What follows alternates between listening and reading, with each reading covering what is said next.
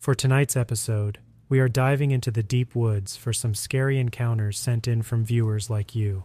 Please consider subscribing if you are new and turn on channel notifications if you like scary stories. I appreciate your support. I'll introduce you to Magic Mind a bit later in the episode. It's this awesome drink that makes you more productive. Now let's dive into some scary deep woods horror stories. Hey, it's Ryan Reynolds, and I'm here with Keith, co star of my upcoming film, If, only in theaters, May 17th. Do you want to tell people the big news? All right, I'll do it. Sign up now and you'll get unlimited for $15 a month in six months of Paramount Plus Essential Plan on us. Mintmobile.com slash switch. Upfront payment of $45 equivalent to $15 per month. Unlimited over 40 gigabytes per month. Face lower speeds. Videos at 480p. Active Mint customers by 531.24 get six months of Paramount Plus Essential Plan. Auto renews after six months. Offer ends May 31st, 2024. Separate Paramount Plus registration required. Terms and conditions apply if rated PG. This episode is brought to you by Reese's Peanut Butter Cups. In breaking news, leading scientists worldwide are conducting experiments to determine if Reese's Peanut Butter Cups are the perfect combination of peanut butter and chocolate. However, it appears the study was inconclusive, as the scientists couldn't help but eat all the Reese's. Because when you want something sweet, you can't do better than Reese's. Find Reese's now at a store near you.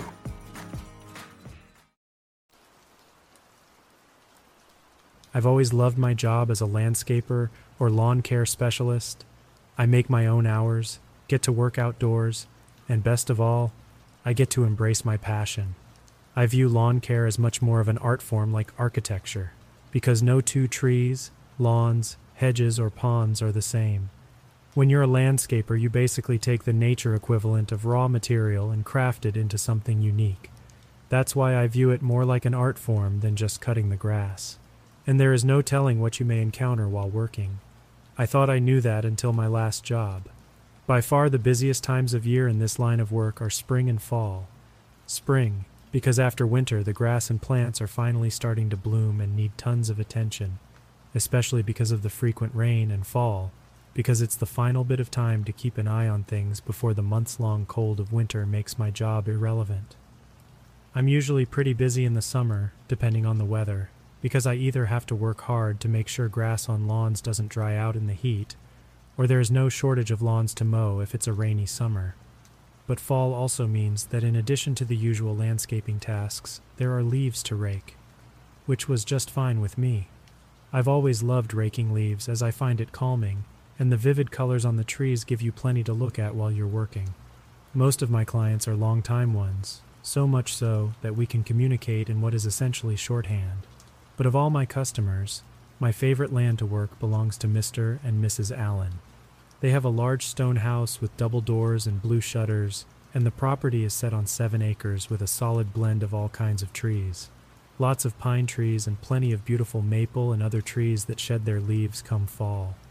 And I was due there for a job on a lovely October afternoon.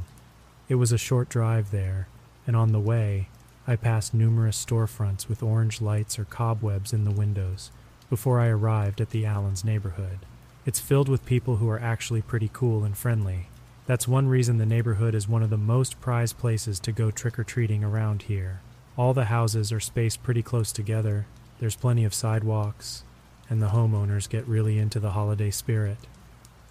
All down the street were houses decorated in their own unique ways. One was covered with cobwebs and a giant spider, while others were filled with a cemetery, an open coffin, and a collection of monsters. Mr. and Mrs. Allen kept it simple with plenty of orange lights, pumpkins, and some dried corn stalks arranged around the garage. Once I parked in the driveway, I got out of my truck, got everything ready, and got started on my job. First, I mowed the front lawn. There is nothing like the smell of freshly cut grass on a refreshing fall morning, and when that was done, it was time for me to take care of the leaves. It was early October, and the trees in the backyard were only beginning to shed their leaves. So raking them all out from under the trees where the mower couldn't get them only took about half an hour, and all of them could fit into a small pile. The Allens always liked me to mulch their leaves, which works for me. So I got the mower ready and methodically went about turning the leaves in the backyard into tiny piles that wouldn't cover the grass. When I was done, the smell of leaves coated the air. Also on the schedule today was for me to plant some mums, which was always a big request for me once fall arrived. When that was all said and done, I went home and had a grilled cheese sandwich and some soup for lunch. Several days later, I had an appointment with the Sullivan family, who lived next door to the Allens. So I went right on schedule and took care of their lawn.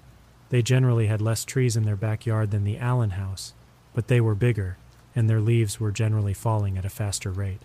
There was a bit of fog that morning that hung thickly in the air, and when I arrived, I could see the grass and the leaves scattered on it were soaked with dew. The Sullivans liked me to use a leaf blower and bag up their leaves, so that task quickly took up two hours. As I worked, I could see the one tree that was technically on the Allen property, but would occasionally drop leaves on the Sullivan property. Thankfully, it wasn't a big deal. The two families got along great and had been friendly for decades. I've met far too many families where a leaf falling on their property from a tree that wasn't theirs was a huge problem. Farther down in the yard, Mr. Sullivan was reading a book by his fire ring, which had a fire lit in it and was crackling along in the gentle breeze. The smell from it casually billowed my way and made the fall air with the crisp breeze and earthy smell of leaves that much more invigorating. Definitely a pleasant atmosphere to finish my work in. The next day was one of those rainy October days where you can feel that fall has arrived.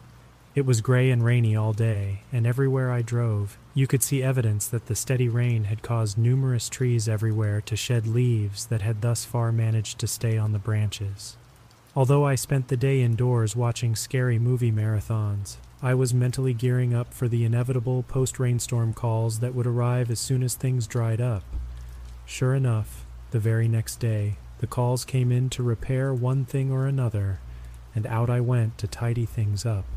No matter how old I get, it never ceases to amaze me the difference just a few days can make for how fall can look and feel.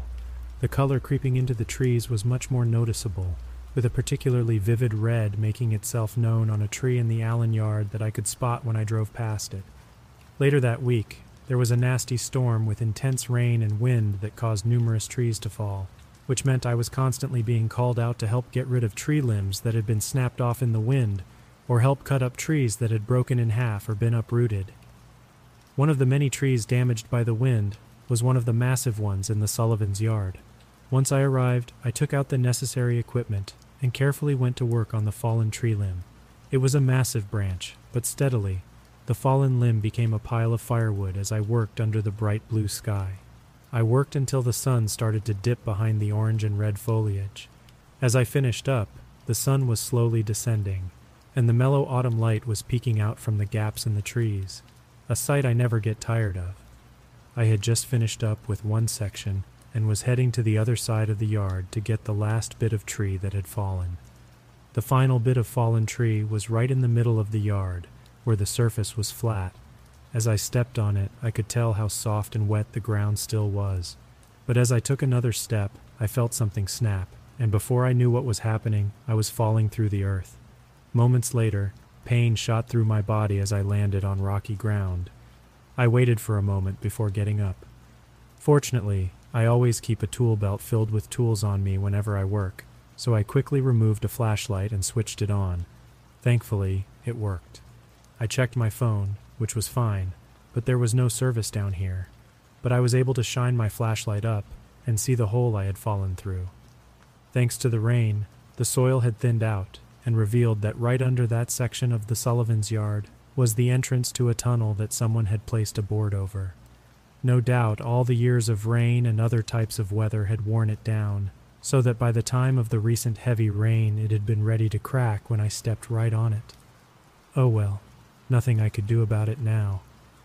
The Sullivans were out for the evening, which meant I had no reason to stick around and try to get their attention, especially since there was no way for me to climb out of the way I'd fallen in. So that meant I had to follow the small tunnel I found myself in. It was big enough for me to stand in, and in reasonably good condition, no signs of a cave in. I could feel how the chill had soaked into the earth as I kept walking. There was no telling where I was going or what I would find, all I could do to get out was keep going forward. Several minutes later, the tunnel opened into a cavern, and I realized I was in an abandoned mine. The tools and cart left behind were the giveaway. It wasn't exactly a surprise. I've lived in Pennsylvania my whole life, and there are old mines everywhere, and I've been in several of them before. So, I wasn't exactly shocked or afraid as I followed it along. After the work on the Sullivan yard and the amount of walking I'd done to get this far, I could feel how my body was soaked with sweat under my jacket. But the air here wasn't as chilly as it was above ground, so that helped cool me down, at least somewhat. Eventually, the tunnel I was walking in narrowed a bit, and the intense darkness of the mine began to fade. Then the tunnel got lighter and lighter until I was facing a small ladder built into the cavern wall that went up, and beyond that, there was light coming from somewhere above. I switched off my flashlight and carefully climbed the old wooden steps, silently hoping they wouldn't give. They held just fine, and when I pulled myself up the last step, I found myself facing a small opening in the rock wall that I could just barely fit through. That was where the light had been coming from. I took a deep breath and carefully stepped through it. As I did, I could smell the fresh air and relief flooded through my body. But that was immediately followed by confusion. On the other side of the opening in the rock wall was a wide stretch of open space that was surrounded by trees. From the outside, the rock wall looked like a small remnant of a quarry built into the earth. But the open space wasn't exactly open because it was filled with RVs. But they were not all of a similar type, like you would expect in a standard storage space. Far from it, as it seemed like every possible model or design was here. Giant RVs and tiny ones, ones that looked older than I was, ones that looked brand new, ones that you could see at any campground, and ones you never saw aside from in old vintage family home movies.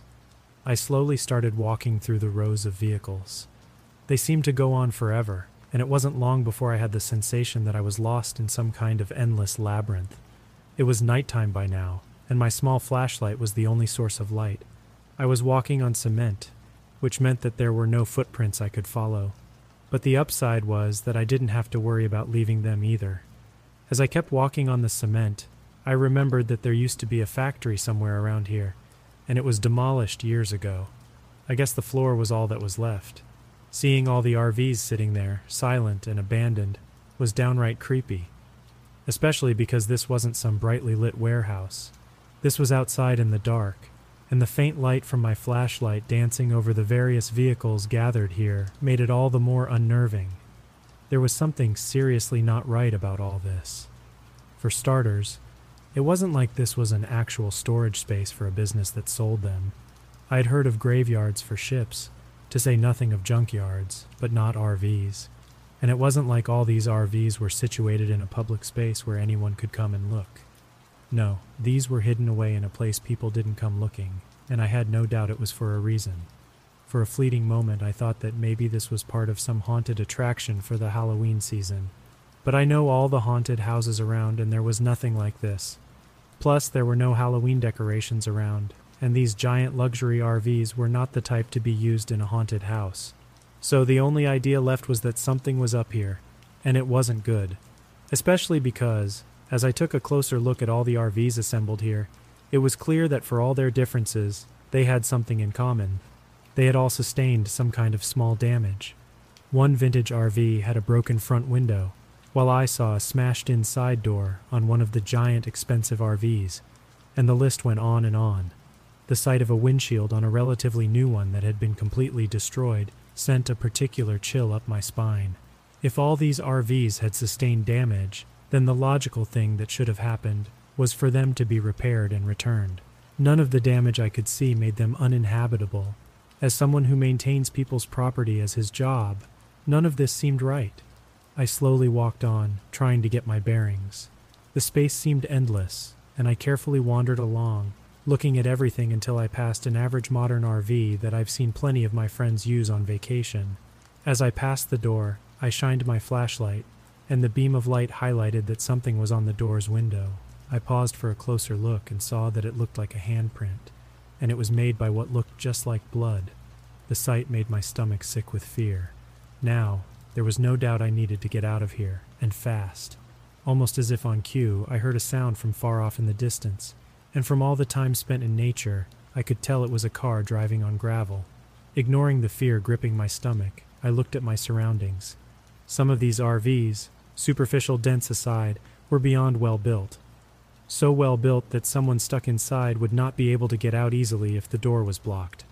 And I had plenty of small landscaping tools still on my belt that I could easily jam a door handle if I was able to trick whoever was out there inside the RV. So I took a deep breath, switched off my flashlight, and put together a plan. I had several minutes, but not much more. Whoever was out there would most likely go up and down the rows of RVs, looking for anything out of place. Naturally, an open door would signal that something was amiss and should be checked. Once the person driving was well inside the RV, I could slam the door shut and jam it, so there would be no getting out. It was as good a plan as any, and I had to act fast. Thankfully, it wasn't hard to decide on an RV. One of the giant expensive luxury vehicles was the way to go. But even in the dim light, the vehicle's interior was beyond impressive when I briefly checked it.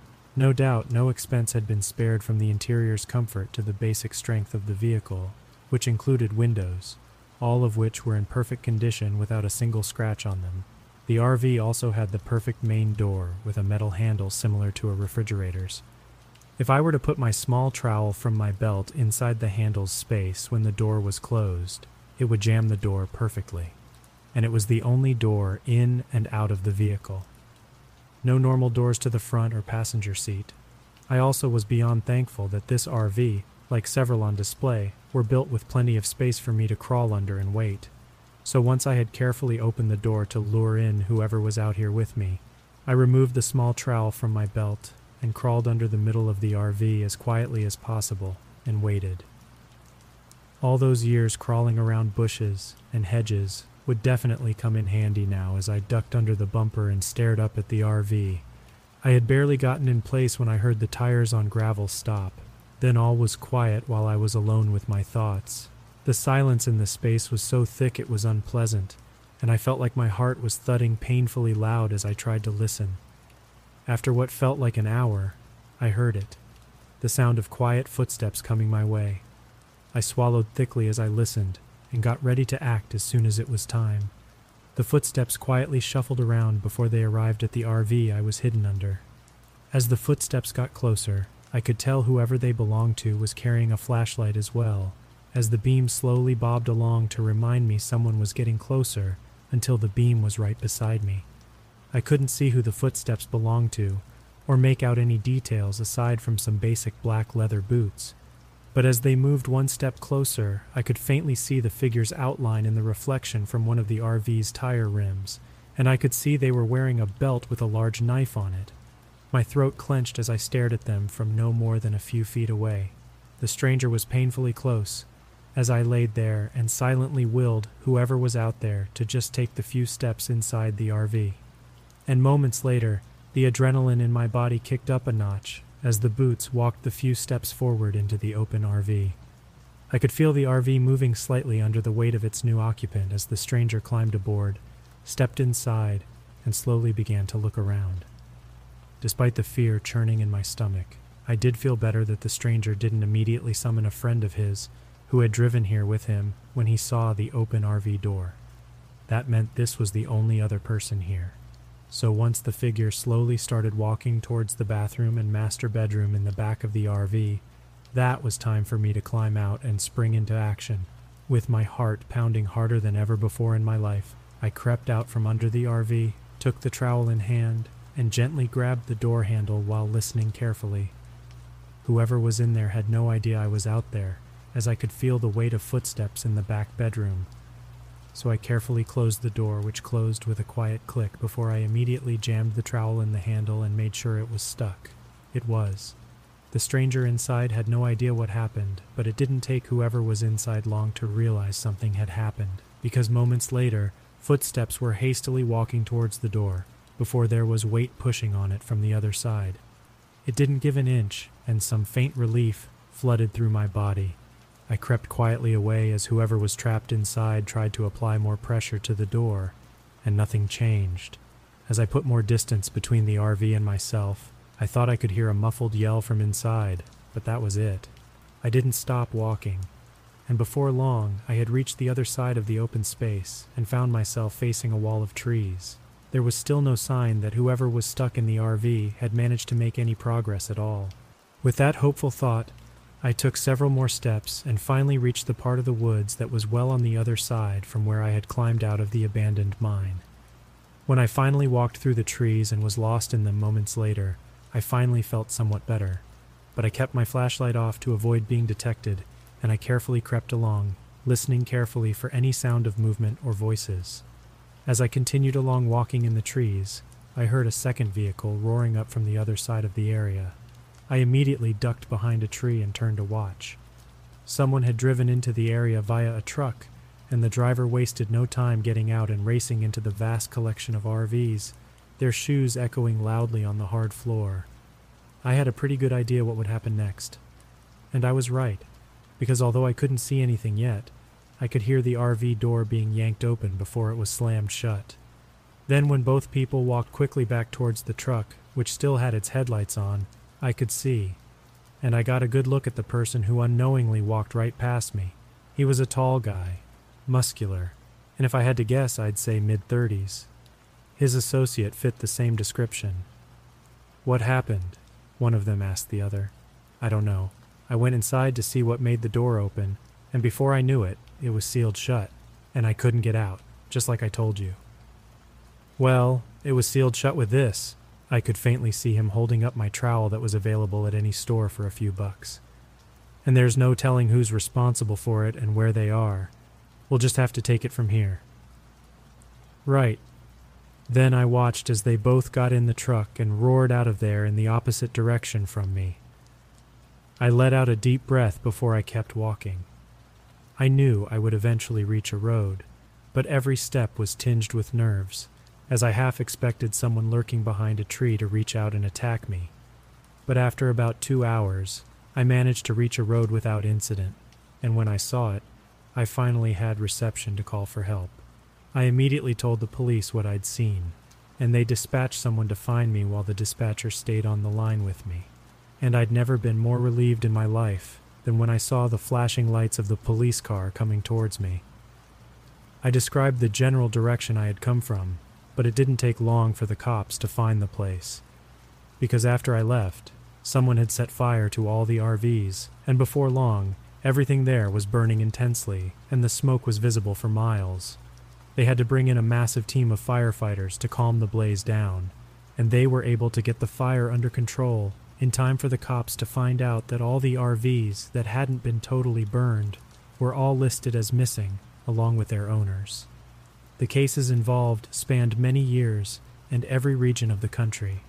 After some time, the cops were able to use some of what was found at the RV collection to aid in solving some missing persons cases, but there was never any lead on who was responsible for it. Nor did they ever figure out what the specific motivation was. As for me, I'll always be extra careful where I step while on a landscaping job from now on. The Sullivans felt horrible when they heard what happened and gave me a huge bonus for my work that day. They were even gracious enough to invite me over for when they gave out Halloween candy. Since they stuck to sitting out on the front porch with some hot apple cider, I happily accepted. Before we go to the next scary story, I just wanted to mention I stumbled upon a little productivity shot that has improved my mornings dramatically. Being a caffeine enthusiast, I used to consume an excessive amount of energy drinks and coffee, anything with caffeine to fuel my day. However, I found solace in this new addition to my routine that I can carry with me anywhere. It has become my go to source for a quick energy boost, and I take it religiously because of its convenience. Surprisingly, it tastes quite good, and it has substantially reduced my caffeine cravings since I started incorporating Magic Mind into my daily ritual. It's become my steadfast companion, something I can't imagine my mornings without. My favorite aspect of it is the mental clarity and focus it provides. I've noticed a significant decrease in stress and anxiety to calm my ADHD, improve sleep quality, and even better memory retention. What sets Magic Mind apart is its best all natural ingredients, meticulously sourced from top notch suppliers. It's sugar free, nut free, vegan, keto, and paleo friendly, making it suitable for various dietary preferences. But the real gem in this shot is the organic cordyceps mushrooms, not the ones you'd find in a video game or show like The Last of Us, but a potent adaptogen that reduces inflammation, fortifies the immune system, and bolsters energy levels and physical endurance. How does it work its magic? By amping up the production of ATP in your mitochondria, you know, the powerhouse of the cell. I love sharing Magic Mind with my friends. We're all coffee addicts, and this has helped us cut back. Join me and countless others in the Just Creepy Squad today. Go to www.magicmind.com forward slash justcreepy. You can also use my discount code JustCreepy20 to get up to 56% off your first subscription or 20% off your first one time purchase. Again, go to magicmind.com forward slash justcreepy or use my discount code JustCreepy20 to get up to 56% off your first subscription for the next 10 days with my code JustCreepy20.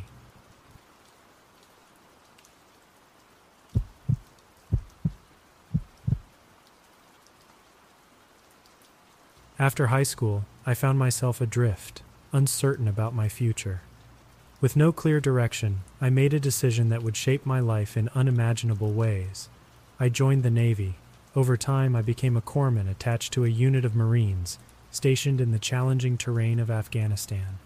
It was a life of duty and service, but it gave me purpose. Once my time with the Navy was up, I decided to further my education and embarked on a journey to earn my EMT certifications and, eventually, my paramedic qualifications. College life had its own surprises in store for me as I met an incredible girl who would become my girlfriend. Our connection grew stronger, and not long after, we moved in together. It seemed like the beginning of a beautiful chapter, a loving family, just as my father had before me. However, life took an unexpected turn. Time flew by, and before I knew it, three years had passed.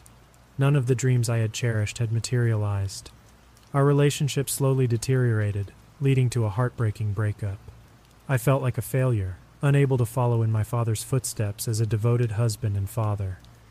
In my professional life as a paramedic, I managed to stay focused on my work, providing care and assistance to those in need. But it was in my free time that the emptiness became most apparent. I needed a distraction, something to fill the void left by the failed relationship.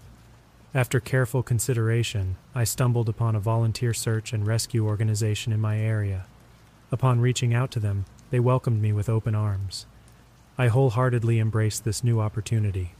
In many ways, it reminded me of my military days, venturing into the wilderness to help people in trouble. I grew fond of this work and even aspired to make it a full time career when the opportunity arose. My ex had become a distant memory, no longer haunting my thoughts. But now, let's shift focus to why I'm here today. It's not uncommon for citizens to report strange encounters with people exhibiting bizarre behavior.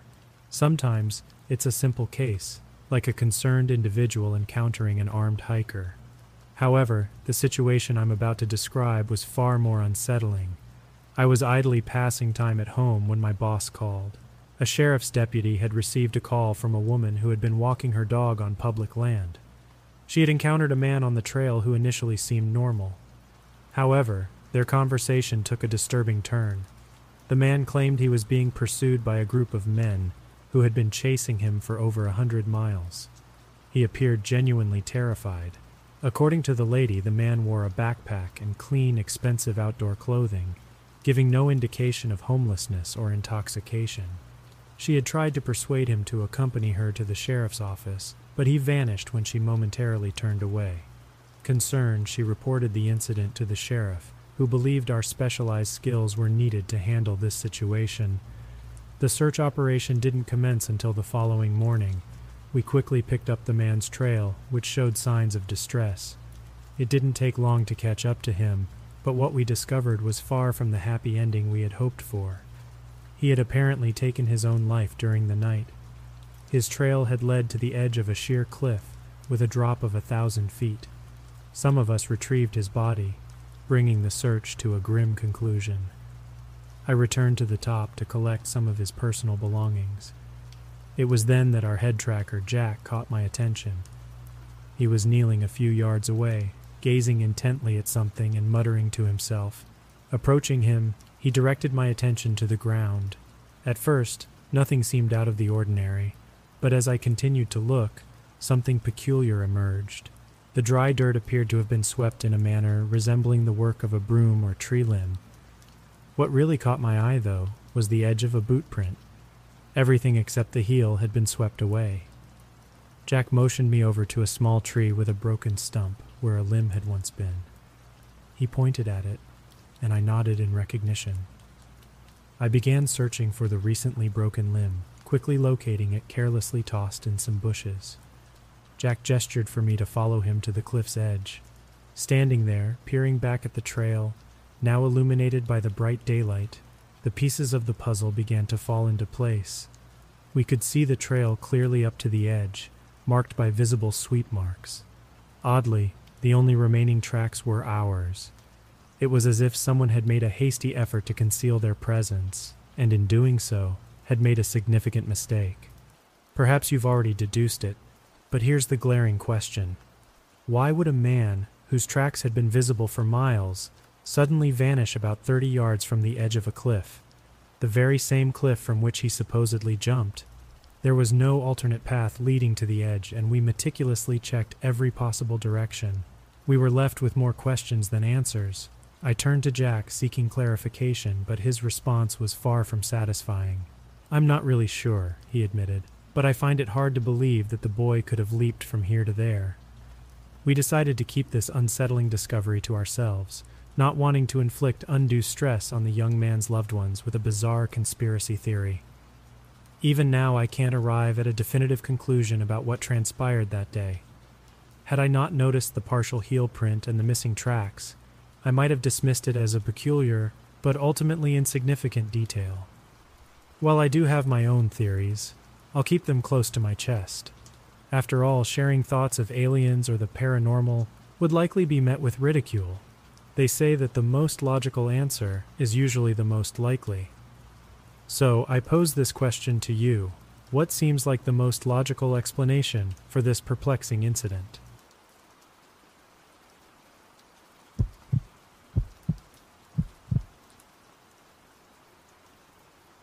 I've always been someone who loved the outdoors, even as a kid growing up in a small city.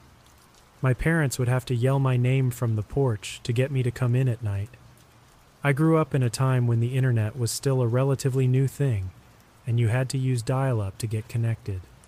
Now, some of you hearing this can probably hear the sound just by me mentioning dial up.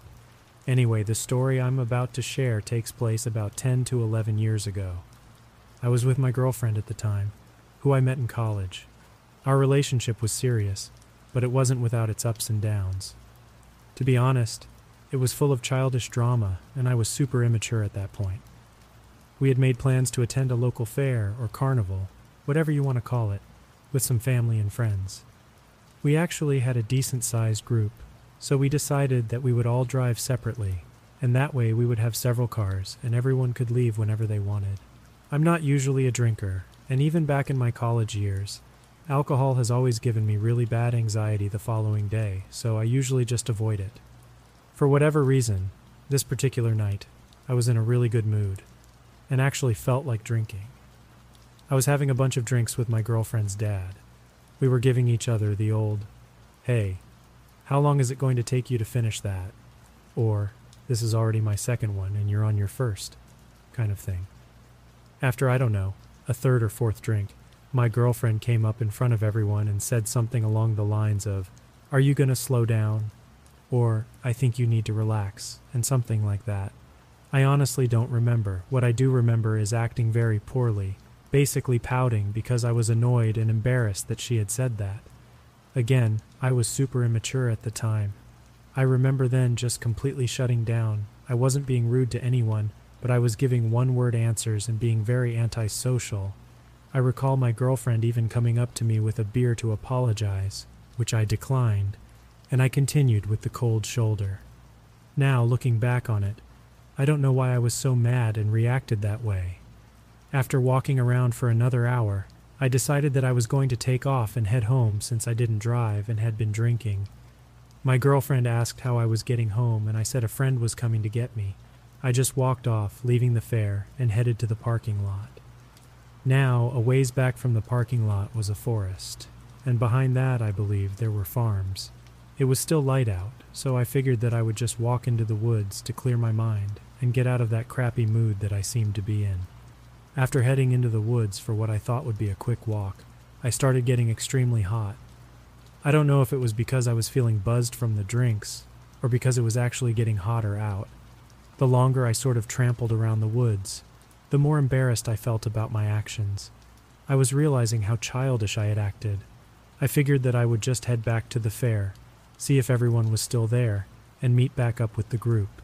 But after walking for about 15 minutes, I realized that I didn't know where I was. I was lost. I couldn't find the path out of the parking lot. I stayed calm and tried to analyze my surroundings to see if anything would stick out. I started to move towards where I thought I had heard a sound, but then realized that I really had no idea what I was doing and where I was going. I was stuck in the middle of the woods with no one around to help. I pulled out my phone, and even though I had a bunch of text messages, my texts or calls just wouldn't go through, and there didn't seem to be any service. After sitting on the dirt and thinking for several minutes, I thought the best idea was to just wait until nightfall. I didn't want to venture deeper into the woods, not knowing where I was, and I thought that I would be able to see the lights from the fair and make my way back. Then I would have cell service and I could call for a ride home. As the sun began to set and dusk started to set in, I became more uneasy.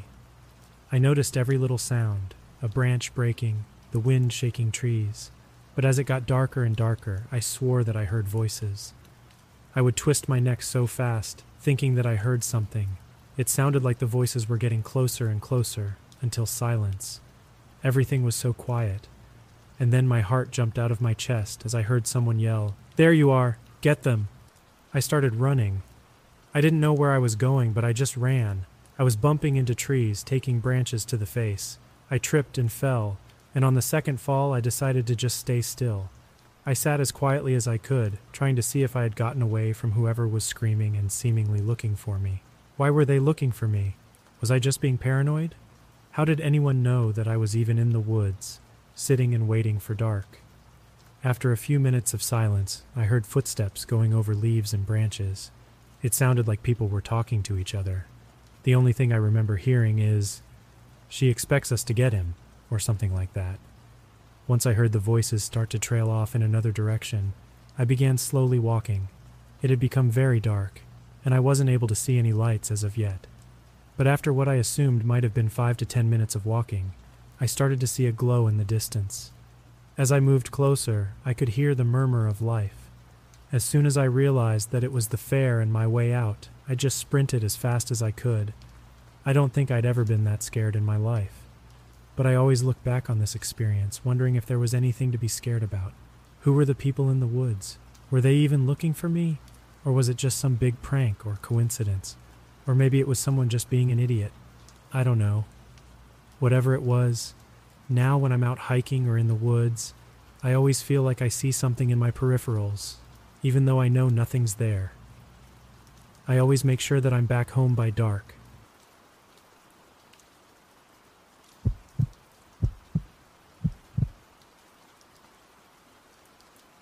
I've always had trouble focusing on my schoolwork, and it's not just a case of ordinary distractions.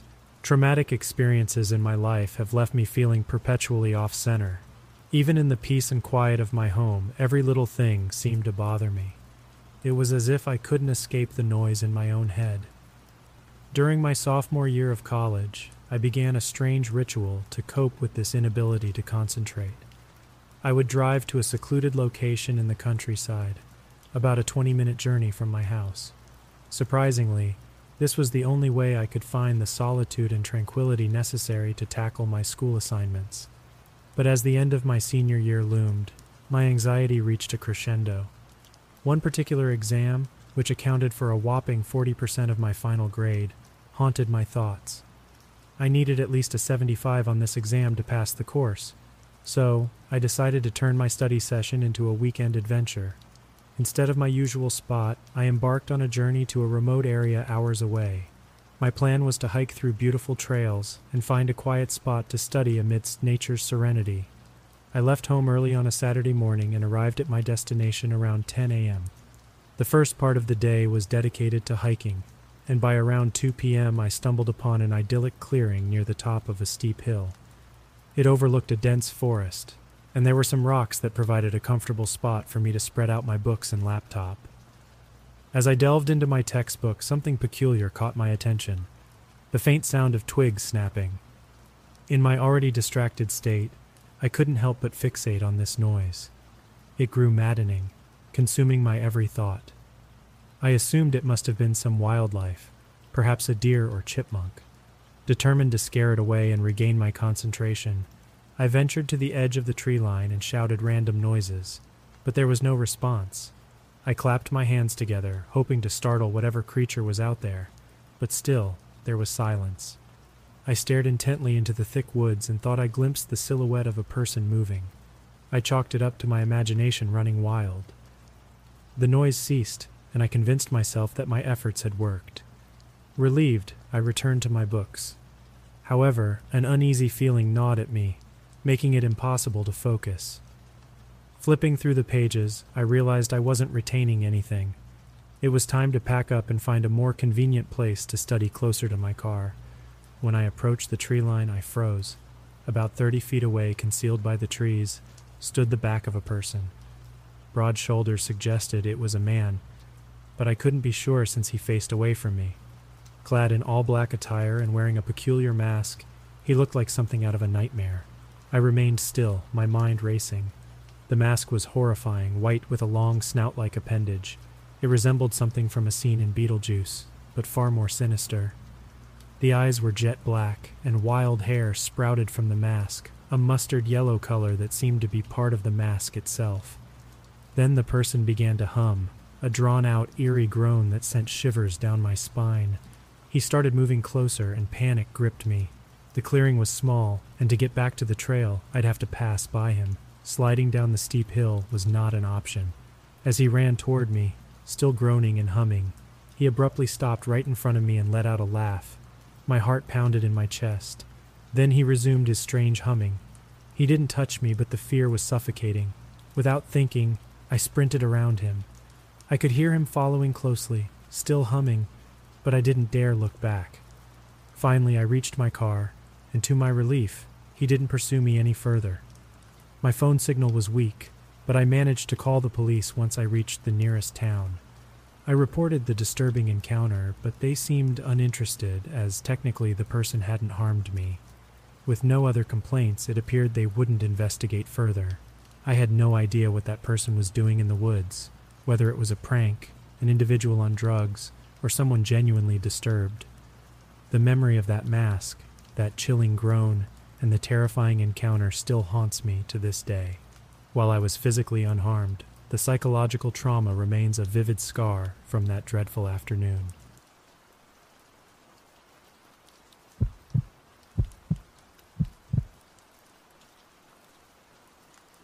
What I'm about to tell you is one of the most significant events of my entire life. But to understand it, I need to lay out a little backstory. Back in 2007, for reasons that are totally irrelevant to the story, I dropped out of college. I had to move back with my mom, who was incredibly angry at me for dropping out, and her condition for me staying there was that I got a job and paid a little rent. Not long after, I ended up picking up a few shifts at some catering company, which is where I met David. David was only a year older, and we were into the same kind of movies and music, so we developed this kind of workplace bromance that quickly spilled over into our spare time. We ended up working in different places, but we stayed in touch, and every so often, we'd head out on a little camping trip. We called it camping, but the truth was, it was just an excuse to get drunk grill up some steaks, and then give each other the creeps by talking about all the spooky stuff that we liked around the campfire afterwards. We didn't even bring a tent along or anything. We just slept off the beer in the front seats of our cars, and then drove back home the following afternoon, once our heads had been cleared. It might sound kind of lame to some people, but the closer we got to our 30s, the more we valued what little time we had to just get drunk, talk crap, and laugh our butts off like we used to do in the sweaty kitchen back in the day. We went about four or five times in as many years, but the summer of 2015 marked our final camping trip. What happened that night and over the weeks that followed is almost a complete mystery to everyone but David, and he's never been the same since. David was always a quiet guy. He had an awesome sense of humor, and he could handle his beer. But if I had to sum him up in one word, that word would be chill. That's half the reason he was such a great drinking buddy. There was never any drama with him, and that same thing extended into his personal life, too. By 2015, he had totally gotten his life on track. He didn't do drugs anymore, he had himself an awesome girlfriend, and he was earning top dollar as a supervisor for some pharmaceutical company. Everything seemed to be going his way, which makes what happened next all the more confusing. So we drove out to the middle of nowhere on a Friday afternoon, and then we got to setting up our camp for the evening. I was focused on setting up a decent campfire, while David went to and from the car, unpacking the coolers and camping chairs. Then, at one point, I'm working on the fire in silence while he's walking back with a cooler in each hand. He puts them down, but as he does so, he says something under his breath that sounded a lot like Lajellies. I looked up from the campfire, being like, Huh? Would you say Lajellies? But then David gives me this look of confusion and basically returns the same question by asking, What the hell's Lajellies? I remember laughing a little before telling him, You're the weirdo that said it first, thinking I'd either misheard him or it was some kind of dumb inside joke that he was pulling. I don't know. He went through a heavy D's nuts phase for a while, so at first I kind of figured it was another verbal trap or something. But the look of confusion on his face persisted until he finally said, Dude, I don't know what you're talking about. He kept the super serious look on his face long enough for this wave of creepiness to just run through me. And after a few seconds, I started giving him a slow clap for managing to legitimately scare me. I thought that might break through his little ruse because to me there was no other explanation for what he was even doing. But when he continued insisting that he hadn't said anything, I started to feel like I was going crazy.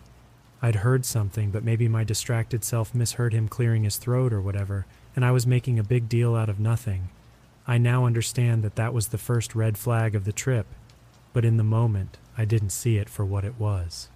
No one cancels their beer and steak trip over some silly little misunderstanding, and I wasn't about to frantically call 911 to help my buddy. I guess that's just how those things go. You don't worry about the tremors, and then the earthquake hits, but by then, it's too late to do anything about it. I hadn't forgotten about the whole phantom word thing, but I pushed it to the back of my mind by the time we got to cracking open the first beers. It must have been around 7:30 p.m. by that time, a couple of more hours of daylight to burn, and there had been no repeated incidents like the one before. We got ourselves good and lost in the conversation, grilled up our steaks, and for the next few hours, the mood was a good one. Then, not long after sunset, our bellies were full, and we got a nice little buzz going. When there was a brief lull in the conversation, we were both just sort of staring off into the fire, enjoying the sound of crickets and the crackling wood, when out of nowhere, David just says, Bozo. I turn to look at him, and he's got this big smile stretched across his face. I asked him, Who's a bozo? kind of laughing to myself and how he just plucked the word out of the air, but he just says it again before wheezing, laughing to himself. You know, that kind of silent laughter that some people have when they're not making any noise, but just kind of rhythmically bobbing in their seat. He's doing that for like a minute before I ask him again, Who's Bozo? What the hell's so funny? The question only seemed to add to the hilarity for him, and he started rocking back and forth, shaking his head, barely able to contain himself. I remember leaning forward to try and get a look at him or make eye contact, I'm not really sure what I was trying to do, but that's when I saw how red in the face he was and how there was this strip of drool dripping off his bottom lip. Things went from funny to weird to creepy really damn fast. But when I asked David if he was okay, he literally fell off his camping chair and erupted into the loudest, most unhinged laughter I've ever heard in my entire life. I knew something was wrong, I just didn't know what. And when he started making these weird, choking, coughing noises, I was terrified that he was having some kind of seizure that I kind of knew how to deal with. So I just jumped into action and turned him on his side. But then, before I could think to do anything else, I noticed that he was breathing fine and that he was just sort of weakly trying to push me off of him, as if to say, I'm okay, just give me some room. I backed off a little, and as I did so, David seemed like he was starting to calm down. He took a few deep breaths, wiped away the tears and the drool, and then found his feet while letting out a few sort of chuckles, like he was getting the last of it out of his system. These were all very reassuring signs at first, and I was starting to think that maybe he just had a sort of manic fit of laughter. It wouldn't have been the first time one of us had just laughed until it hurt, but as you probably noticed, his little episode was very irregular, and that's putting it kind of kindly. But then, right when I thought that I was worrying myself over nothing, David started to take his clothes off. I think I let out a sort of, What the hell are you doing? But it was no good. It was like he couldn't hear me. There were still ripples of that laughter coming and going, little tremors here and there. But other than that, he just got on with stripping himself completely bare.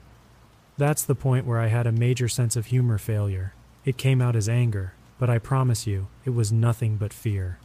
I was yelling at him to put his clothes on, that it wasn't funny, and if he kept it up, I was going to drive off and then only come back and get him once he was sober. Now, it was an empty threat. There was no way I was getting behind the wheel with that many beers in me, but like I said, my patience was about to run dry. I don't mean my patience with him as such, I just mean with this whole situation. Something was obviously very wrong, and I needed to know what so I could try and fix it. But there was no fixing anything, and things just got worse. Right as I'm in the middle of yelling all these sort of empty threats at him, David started peeing. And I don't mean like walked off and found a tree to kind of hide behind. I mean, he just started peeing right there, not moving at all, just staring at me with this dumb look on his face. The next second, he looks down, notices that he's peeing all over his own legs, and then breaks out into another bout of near uncontrollable laughter. And I say near because he didn't double over or roll on the floor this time.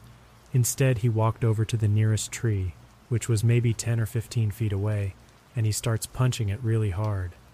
The sound of his knuckles crunching into the bark with all the force he could muster made me feel physically sick. David's a big guy, too, especially back then when he was lifting, so imagine a 6 foot 4, 250 pound guy is wailing on a tree, and then imagine the kind of damage that would do to his knuckles. I kept screaming at him to stop, and I knew if I grabbed him, there was a good chance that he'd turn on me. But what else could I do? I tried to get him to stop, but he turned around and shoved me off like I was nothing. It worked, though. He was distracted enough to stop punching the tree, but the damage was done, and his knuckles looked like raw steak. I can't imagine the kind of pain that he must have been in, and I guess some kind of messed up adrenaline high kept him from feeling it. But as I got to my feet and he looked at the blood running over his fingers, he started to laugh again. I don't think words can ever really cover how terrified I was in that moment. The best I can sum it up is this it's like every thought in my head was replaced by the numbers 911. I needed help, a lot of help, and I needed it fast. I remember taking my phone out while backing up away from him, and he didn't follow at first. He kept on laughing at the mess that he'd made on his knuckles. But when he heard me talking to the 911 dispatcher, he stopped laughing, pointed at me, and screamed something that I couldn't make out at first. That's how I know that he was still in there, somehow. He had enough sense to know that I was doing something that he didn't want me to do, but the way he expressed his discontent was just as confusing as it was frightening. All the other stuff, the first time he yelled at me, I was trying to listen to the dispatcher, so my brain wasn't tuned in to what he was shouting. The second time, I heard him loud and clear, and although it was another kind of nonsense word, I'll try my best to type it out. He screamed at me two or three times before he charged at me, and I'm just kind of writing out what I think he said. I tried to listen up for a word in there, but there was nothing. More than seven years later, and I still can't figure out what he was trying to say. Maybe it doesn't mean anything at all, and it was just part of his brain being all defective and garbling his words. But after the third time of screaming it at the very top of his lungs, he started running at me like some sort of linebacker. I turned and ran, phone in hand, hoping my natural night vision would just adjust fast enough to avoid smashing into a tree. I think I must have run for a good couple of minutes before I realized no one was chasing me anymore. I remember kneeling down and trying to puke as quietly as possible so I could still listen for anyone following. When it was clear David wasn't following, I started walking back to where our campfire was. Walking too fast, and I might end up walking into a trap, walking too slow, and I might end up losing him in the woods. It ended up being the second one, although it didn't seem like the worst of the two options at the time. As I walked back through the darkness, time would prove me wrong on that one. When I got back to our campfire, David was nowhere to be seen. I'll admit to not looking too hard for him at first. That's something I always feel guilty about. But at the time, I was terrified that he was just crouched behind some tree, waiting for me to let my guard down. It was around that time that I realized that I was still on the line with 911. But knowing that I wouldn't be able to defend myself, I hung up with the intention of calling back once I was safe again. Looking back on it, that's something I see as a big mistake on my part, but I cannot overstate how terrified I was and how much that influenced my decision making. Instead, I ran back to my car, locked the doors, and then called 911 again once I was in a position to drive off if David reappeared. I told the dispatcher everything but hammered home the point of it being some kind of mental health crisis. The last thing I wanted was to watch my best friend getting shot by the cops, especially by some small town sheriff's deputy with very little de escalation training. It's not their fault. I've got a brother in law who's a cop, so I know it's all budget related and not just incompetence. But still, you get my point about the cops.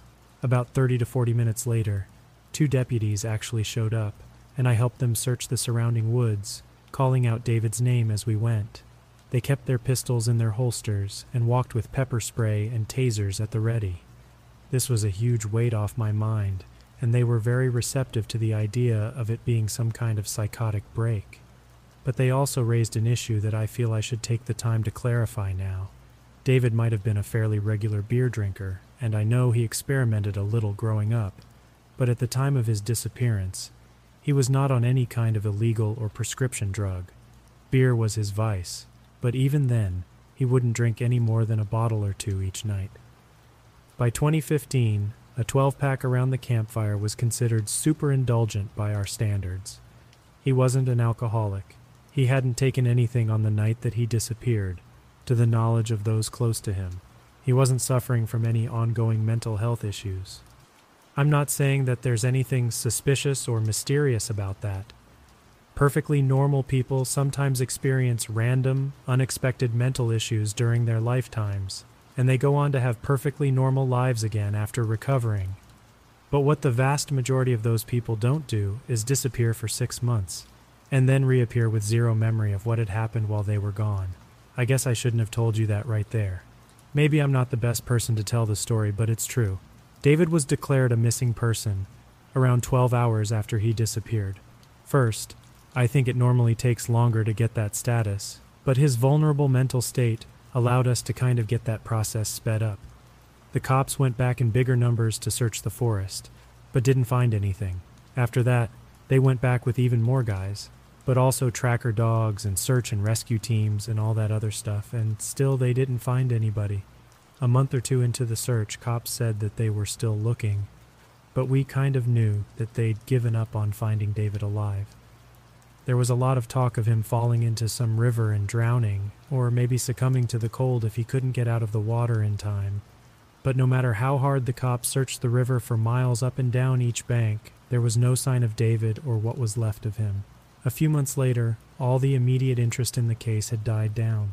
The case had only one cop working on it at that point, but we weren't quite ready to give up. I'm not saying that we all expected David to just show up alive, but we knew that he was out there somewhere. People don't just disappear, and at some point he'd show up again. That might be a happy reunion, or it might be a heartbreaking one.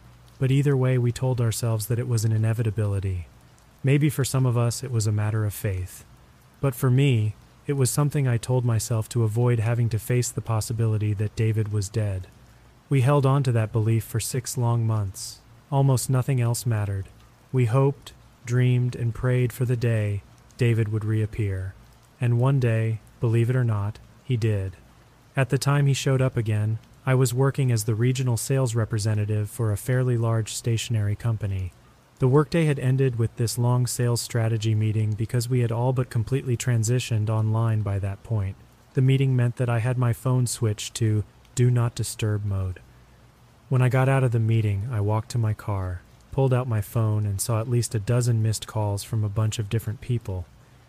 I kind of knew what it was going to be about. since most of the callers were David's parents, siblings, and mutual friends of ours.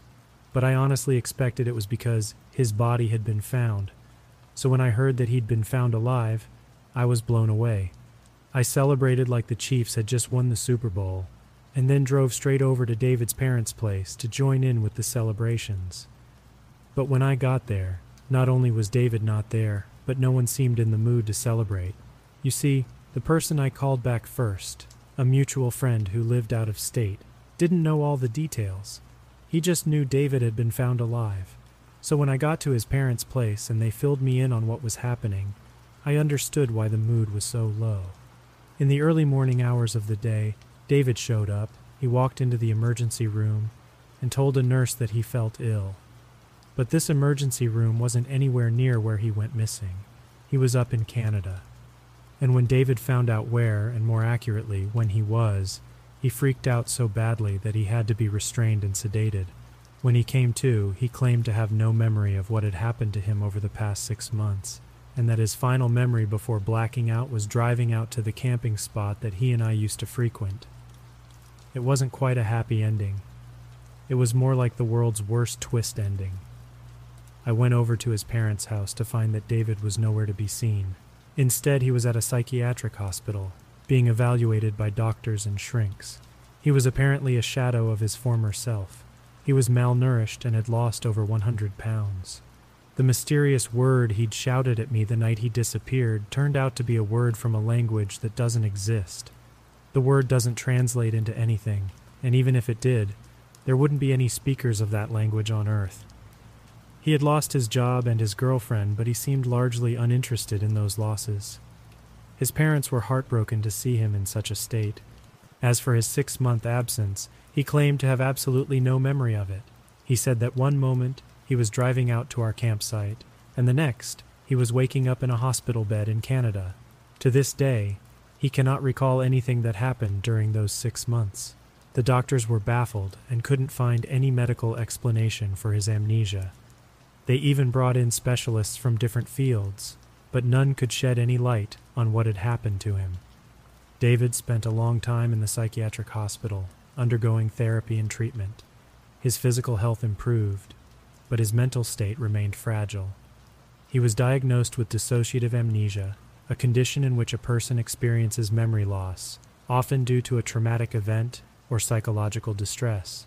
However, the cause of his amnesia remained a mystery. After several months in the hospital, David was released into the care of his parents. He moved back in with them and began the slow process of trying to rebuild his life.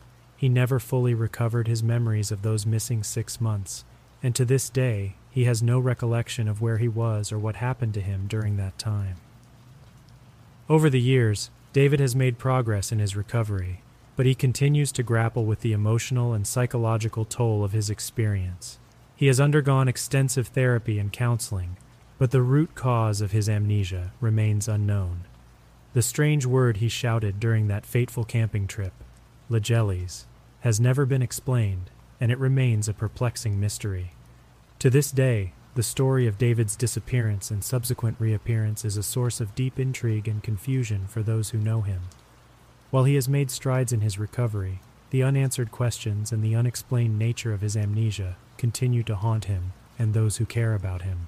David's case remains one of the most baffling and enigmatic mysteries I have ever encountered, and it serves as a stark reminder of the fragility of the human mind and the mysteries that can lie within it.